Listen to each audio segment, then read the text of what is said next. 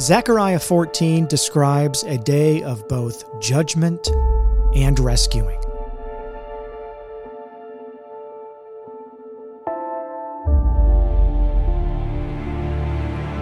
Darkness and light. The 14th chapter details what happens when the Lord physically returns and sets his feet on the Mount of Olives. His coming is multifaceted, and it ushers in white hot, just punishment, as well as the beginning of a new, glorious kingdom. Today, we explore the Lord's return to earth by examining Zechariah chapter 14 on the Tove Podcast.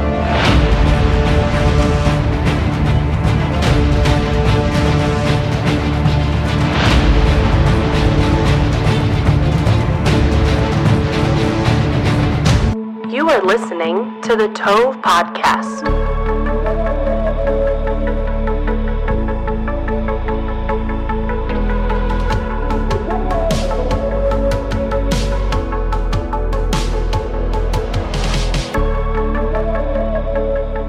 Welcome to the Tove Podcast. My name's Levi Hazen. I have the privilege of being your host for today as we walk through the book of Zechariah, chapter 14. The Tove Podcast is a ministry of Life in Messiah International. For over 134 years, Life in Messiah staff have been passionately sharing the good news of Messiah Yeshua, Jesus, with Jewish people around the globe. You can learn more about the work that God's doing through our staff and even discover ways to partner by visiting us on the web at lifeinmessiah.org. Well, the book of Zechariah is one of my favorite books. It is very prophetic in nature. The inhabitants of Judah, who had just returned from the Babylonian exile, are the primary recipients of this book. These folks returning from Babylon were traumatized, to say the least. Many of them had experienced the horrors of the Babylonian invasion. Certainly, they had lost parents, grandparents, friends, loved ones. Zechariah wrote this work to the children of Israel, to these inhabitants who had just returned from Babylon, in the early 5th century BC. The name Zechariah in Hebrew means the Lord remembers. He was both a prophet and a priest. The theme of Zechariah, according to the Moody Bible Commentary, is redemption and restoration, and particularly concerning Israel. This redemption and restoration ultimately will come about through the Messianic King.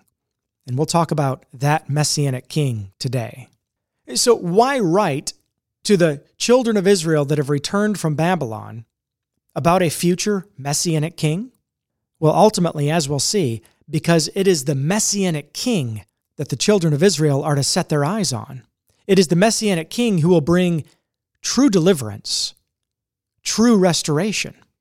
And Zechariah, through the leading of the Holy Spirit, wanted to encourage spiritual renewal amongst this group of people, and specifically the faithful remnant. And we've talked about the faithful remnant before on the Tove podcast. The faithful remnant uh, really introduced to us in the story of Elijah when he fled from Jezebel and God told him, I've got 7,000 for myself who have not bowed the knee to Baal. This faithful remnant continues and even is mentioned by Paul in the New Testament. And Paul says there's a remnant even today, according to God's grace. So Zechariah wants to inspire confidence in the faithful remnant by again revealing the messianic hope and God's ultimate plan for Israel, which is a plan that involves restoration on a spiritual and physical level. Now, Zechariah's writing here contains many prophecies, and we're not going to be able to do a survey of the whole book today. We're just going to concentrate on chapter 14, which is the last chapter. But these prophecies are what's called post exilic. What that means is they take place after the exile of the children of Israel. And they take place about 16 years after the Jewish people started to return from Babylon. So people are coming back to a land after they've been gone for a generation, and they're finding things like their houses had been destroyed and likely lived in by others. They're finding the temple in ruins. In fact, the Moody Bible Commentary does a wonderful job of setting us up for the background to the book of Zechariah. It says this I quote At the opening of Zechariah's book, Judah was experiencing political peace, but national despair.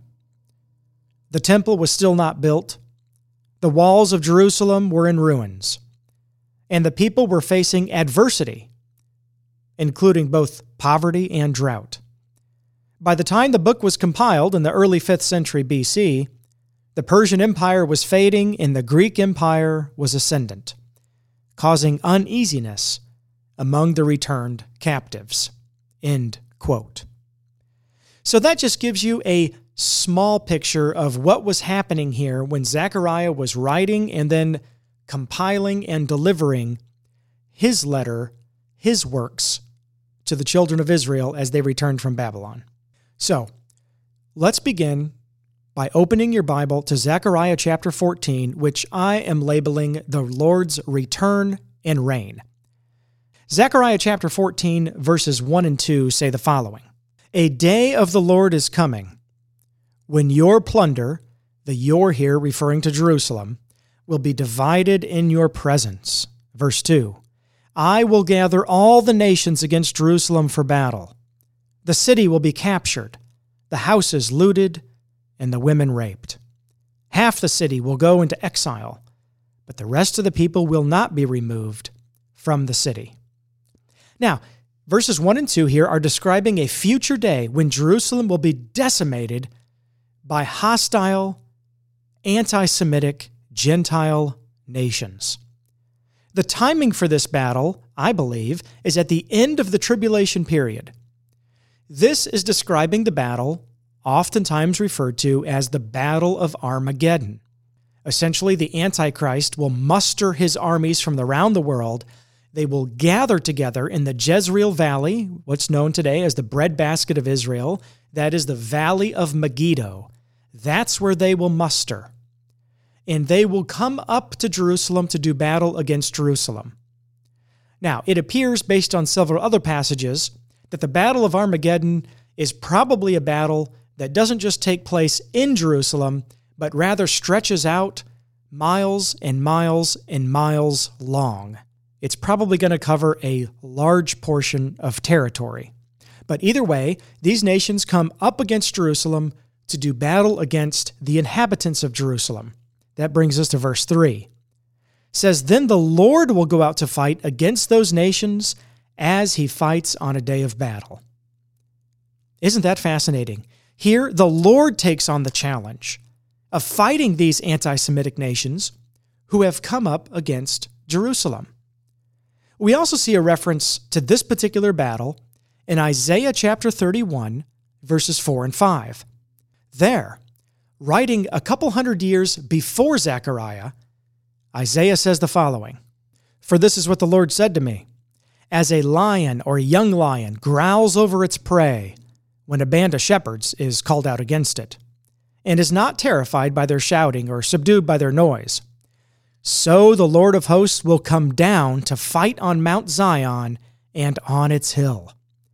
Like hovering birds, so the Lord of hosts will protect Jerusalem. By protecting it, he will rescue it. By sparing it, he will deliver it. Wow, isn't that fascinating? Isaiah, writing a couple hundred years before Zechariah, describes the exact same battle, and in both passages, the Lord Himself is the deliverer. The Lord Himself is the protector. He is the rescuer. Because He is not okay with anti Semitic hordes coming against His favored people. He's not okay with anti Semitic hordes coming against the apple of His eye they will not succeed as they set out to destroy Jerusalem, which Jesus describes as the city of the great king. Despite Jerusalem's antagonism toward the Messiah of Israel today, they remain God's chosen city. We see that over and over again throughout the prophets that it is there on Jerusalem in its place where God will establish the temple once again in the Messianic kingdom. But let's not get ahead of ourselves. We're still in verse 3 of Zechariah 14. And again, verse 3 says, The Lord will go out to fight against those nations as he fights on a day of battle. Verse 4 gives us the physical return of the Lord of hosts. Now, when we talk about the Lord's coming, when we say Jesus is coming, what we're really talking about here is a multifaceted event. Because the Lord's coming sometimes refers to the event of the rapture. The event of the rapture is a time when Jesus will descend in the clouds and believers will be caught up. That's the word raptured, will be caught up in the clouds to be with the Lord forever. However, the rapture event is clearly distinct from the revelation event, which we read about here in Zechariah. Because here, what we see is that the Lord is descending, not just remaining in the clouds, but he's setting his feet on the Mount of Olives. That's not something that happens at the rapture event. It says, On that day, his feet will stand on the Mount of Olives, which faces Jerusalem on the east. The Mount of Olives will be split in half from east to west, forming a huge valley, so that half the mountain will move to the north and half to the south. Israel's deliverer will set foot on the same mountain he ascended from in the book of Acts, chapter 1, verse 11. It's exactly what happened when Jesus completed his earthly ministry. After he was resurrected, people were looking on, and he ascended into the clouds right in their sight. By God's divine decree, he will also descend when he returns right to that site. And when the Lord sets his feet on the Mount of Olives, Zechariah tells us in verse 4 that the mountain is going to miraculously split in two. This is going to create a way of escape for the inhabitants of Jerusalem. This is just one of the ways that the Lord is that rescuer, is that deliverer of the inhabitants of Jerusalem the mountain splits in two, creating a valley so that people can leave the advancing armies. We also see a reference to this in the book of Revelation, chapter 19, verses 11 through 16, where it says the following Then I saw heaven opened, and there was a white horse. Its rider is called Faithful and True, and he judges and makes war in righteousness. His eyes were like a fiery flame, and many crowns were on his head. He had a name written that no one knows except himself. He wore a robe stained with blood, and his name is the Word of God. Of course, the figure that John is referring to here is the Lord Jesus himself. Verse 14 The armies that were in heaven followed him on white horses, wearing pure white linen. A sharp sword came from his mouth so that he might strike the nations with it. He will shepherd them with an iron scepter. He will also trample the winepress of the fierce anger of God, the Almighty. And he has a name written on his robe and on his thigh King of Kings and Lord of Lords. You see, Revelation 19 is describing the exact same battle that Zechariah is describing. And we also see that Isaiah describes this exact same battle too. In Isaiah chapter 63, Isaiah sees a vision of this future battle and the coming deliverer. He writes this beginning in verse 1 Who is this coming from Edom in crimson stained garments from Bozrah? This one who is splendid in his apparel, rising up proudly in his might. And then the Lord speaks It is I, proclaiming vindication, powerful to save. Now, we read in the book of Revelation that this figure, this messianic king, had trodden down the winepress. And look at Isaiah's question here in verse 2 Why are your clothes red, and your garments like one who treads a winepress? Verse 3 The messianic king gives a response I trampled the winepress alone, and no one from the nations was with me. I trampled them in my anger and ground them underfoot in my fury. Their blood spattered my garments and all my clothes were stained. For I planned the day of vengeance, and the year of my redemption came. I looked, but there was no one to help. and I was amazed that no one assisted. So my arm accomplished victory for me, and my wrath assisted me. I crushed nations in my anger, I made them drunk with my wrath, and poured out their blood on the ground. That's Isaiah chapter 63, verses 1 through 6, describing this exact same event that is found in the book of Zechariah, chapter 14, as well as the book of Revelation. Finally, that brings us to verse 5 in chapter 14. It says this You will flee by my mountain valley, for the valley of the mountains will extend to Azel. You will flee as you fled from the earthquake in the days of Uzziah, king of Judah. Then the Lord my God will come, and all the holy ones with him. Now, as we mentioned, what we see here is that the residents of the city who remain in Jerusalem will flee to safety, just as they did on a previous occasion. Now, the phrase, and all the holy ones with him, who is it that's returning with the Messianic king here? Well, this could refer to either angels or to raptured believers that return with the Lord during this battle. Well, we've already covered some amazing aspects of the Lord's return thus far, just by looking at the first few verses of Zechariah 14. When we come back, we're going to look at the major changes that will happen topographically to Jerusalem and the surrounding regions at the Lord's return. We'll be right back on the Tove Podcast. Since 1887, Life in Messiah has helped Christians understand the Jewish roots of our faith and God's ongoing commitment to His people. We teach that anti Semitism is inconsistent with biblical faith, and we pray for the peace of Jerusalem, which includes her spiritual renewal as well as physical safety. In all we do, our priority is to share the gospel message. Connect with us on Facebook, Instagram, or at lifeinmessiah.org. That's lifeinmessiah.org. Welcome back to the Tove Podcast. We are taking a deep dive into Zechariah chapter 14 today, talking about the multifaceted event of the Lord's return and what a glorious event it is going to be. But that event also includes God's wrath, it includes his judgment. And so we want to make sure that we are in a right relationship with God so that we are not experiencing his judgment, so that we are not experiencing his wrath. Rather, we can be assured that when we take our final breath, we will be with him forever. We have salvation.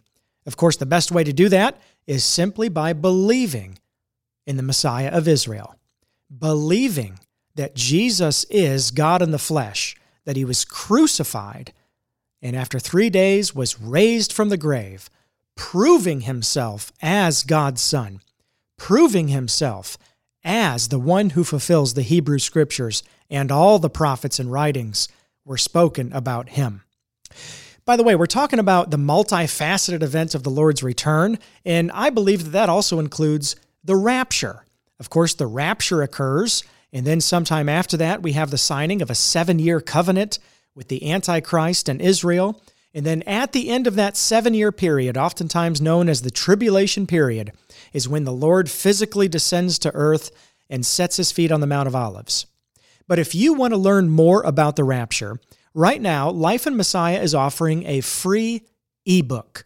Absolutely free. All you have to do is go to lifeinmessiah.org and you'll see on our homepage there that there is a logo for Moody Radio.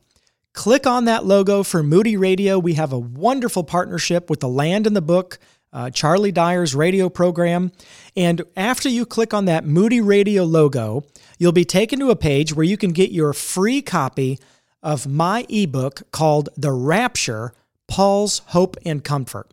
And what we do there in that free ebook is we take a deep dive into 1 Thessalonians chapters 4 and 5, which is one of the major passages that talk about the event of the rapture.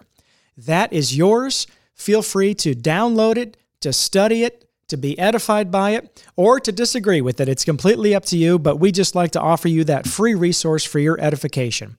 Now, we are ready for Zechariah chapter 14, verses 6 through 8 here on the Tove podcast.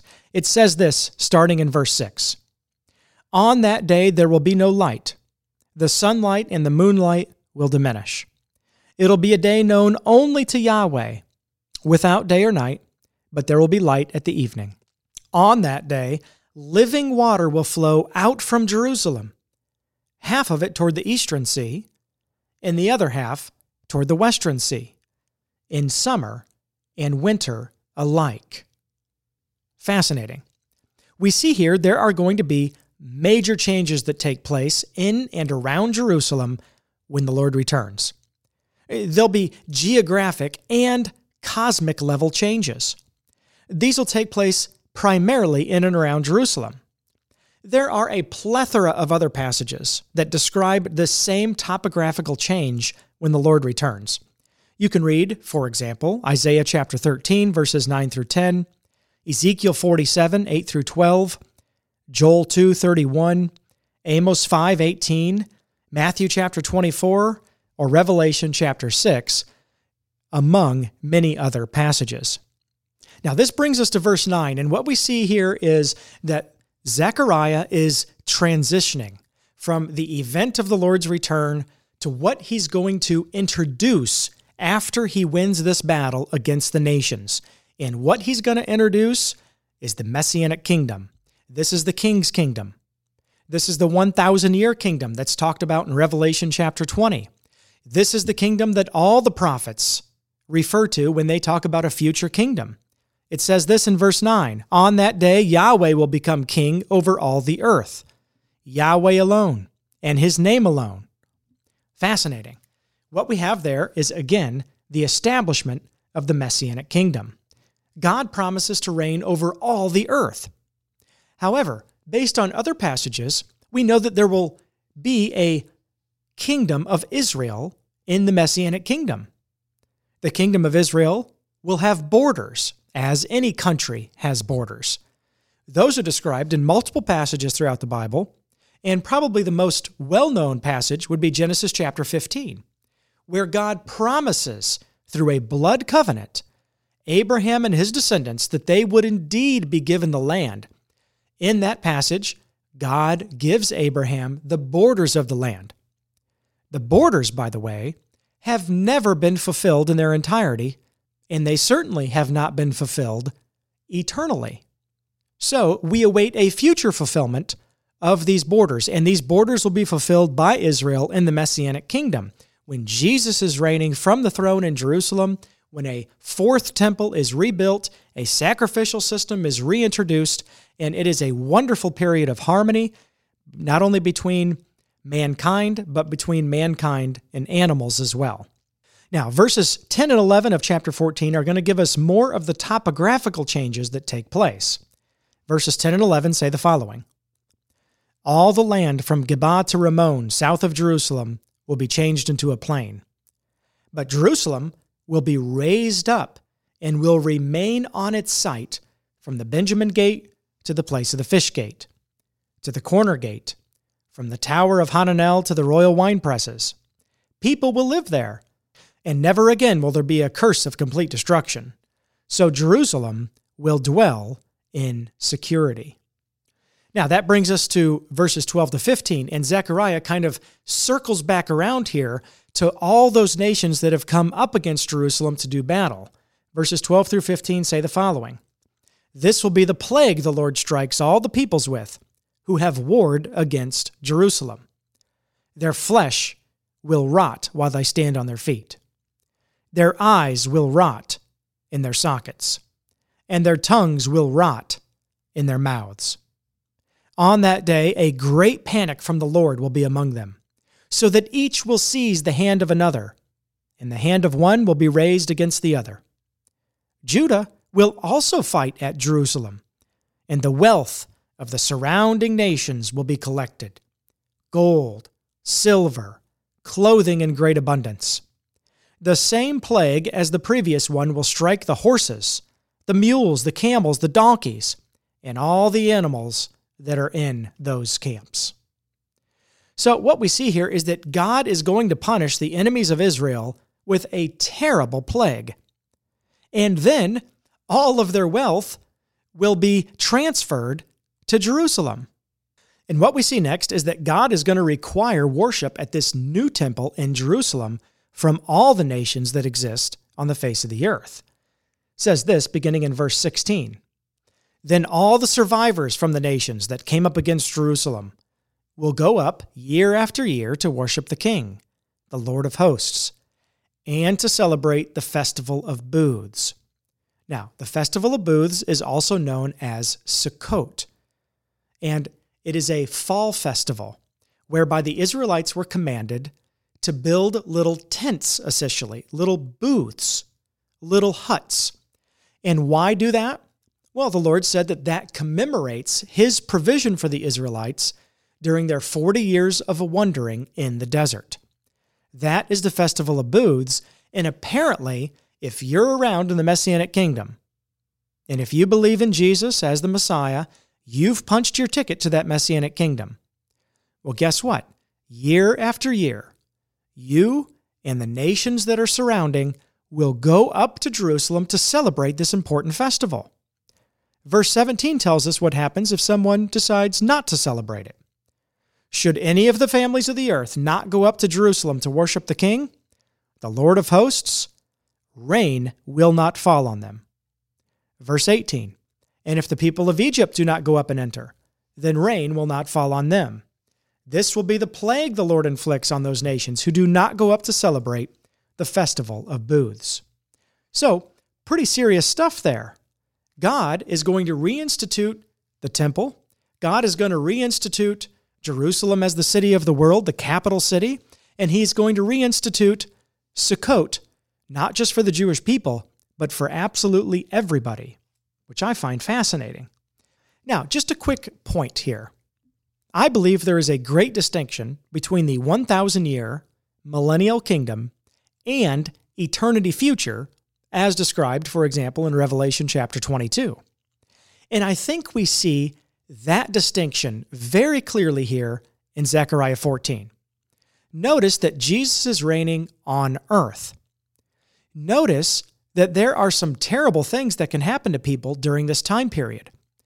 Therefore, it cannot be eternity future, where pain is gone, where crying is gone, where disease is gone. Rather, this must be a separate period of time. And that separate period of time will include a refusal to worship, for example. It could include drought, because God says that if anybody from those nations does not come up to celebrate Sukkot, no rain is going to fall on them. And therefore, it could include rebellion. It's my belief that when we get to eternity future, we don't have any more rebellion. It's non existent. The sin nature has been wiped away. But we see rebellion here in this period of time that Zechariah is describing.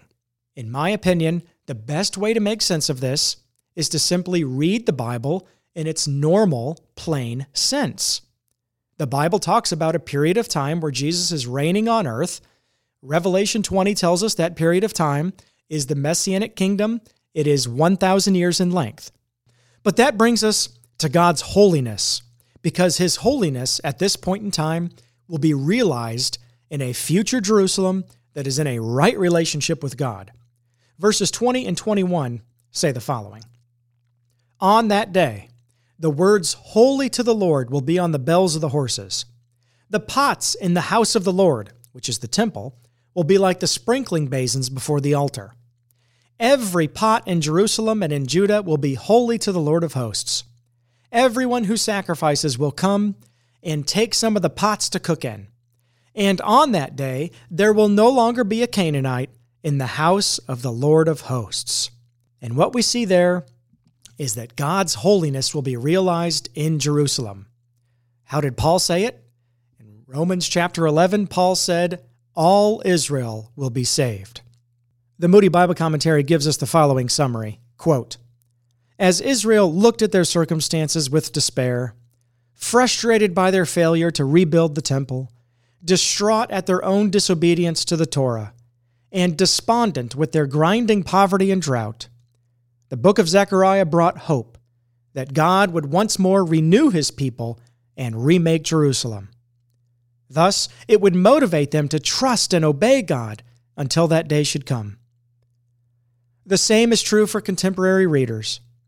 Frustrated by failure, distraught at disobedience, despondent with difficulties. The book brings hope for the future and motivates trust and obedience today, especially in the last climactic burden. But throughout, the book reminds readers that the Messianic King, the Lord Jesus, will come again and establish a righteous kingdom for all the earth, with Jerusalem at its center.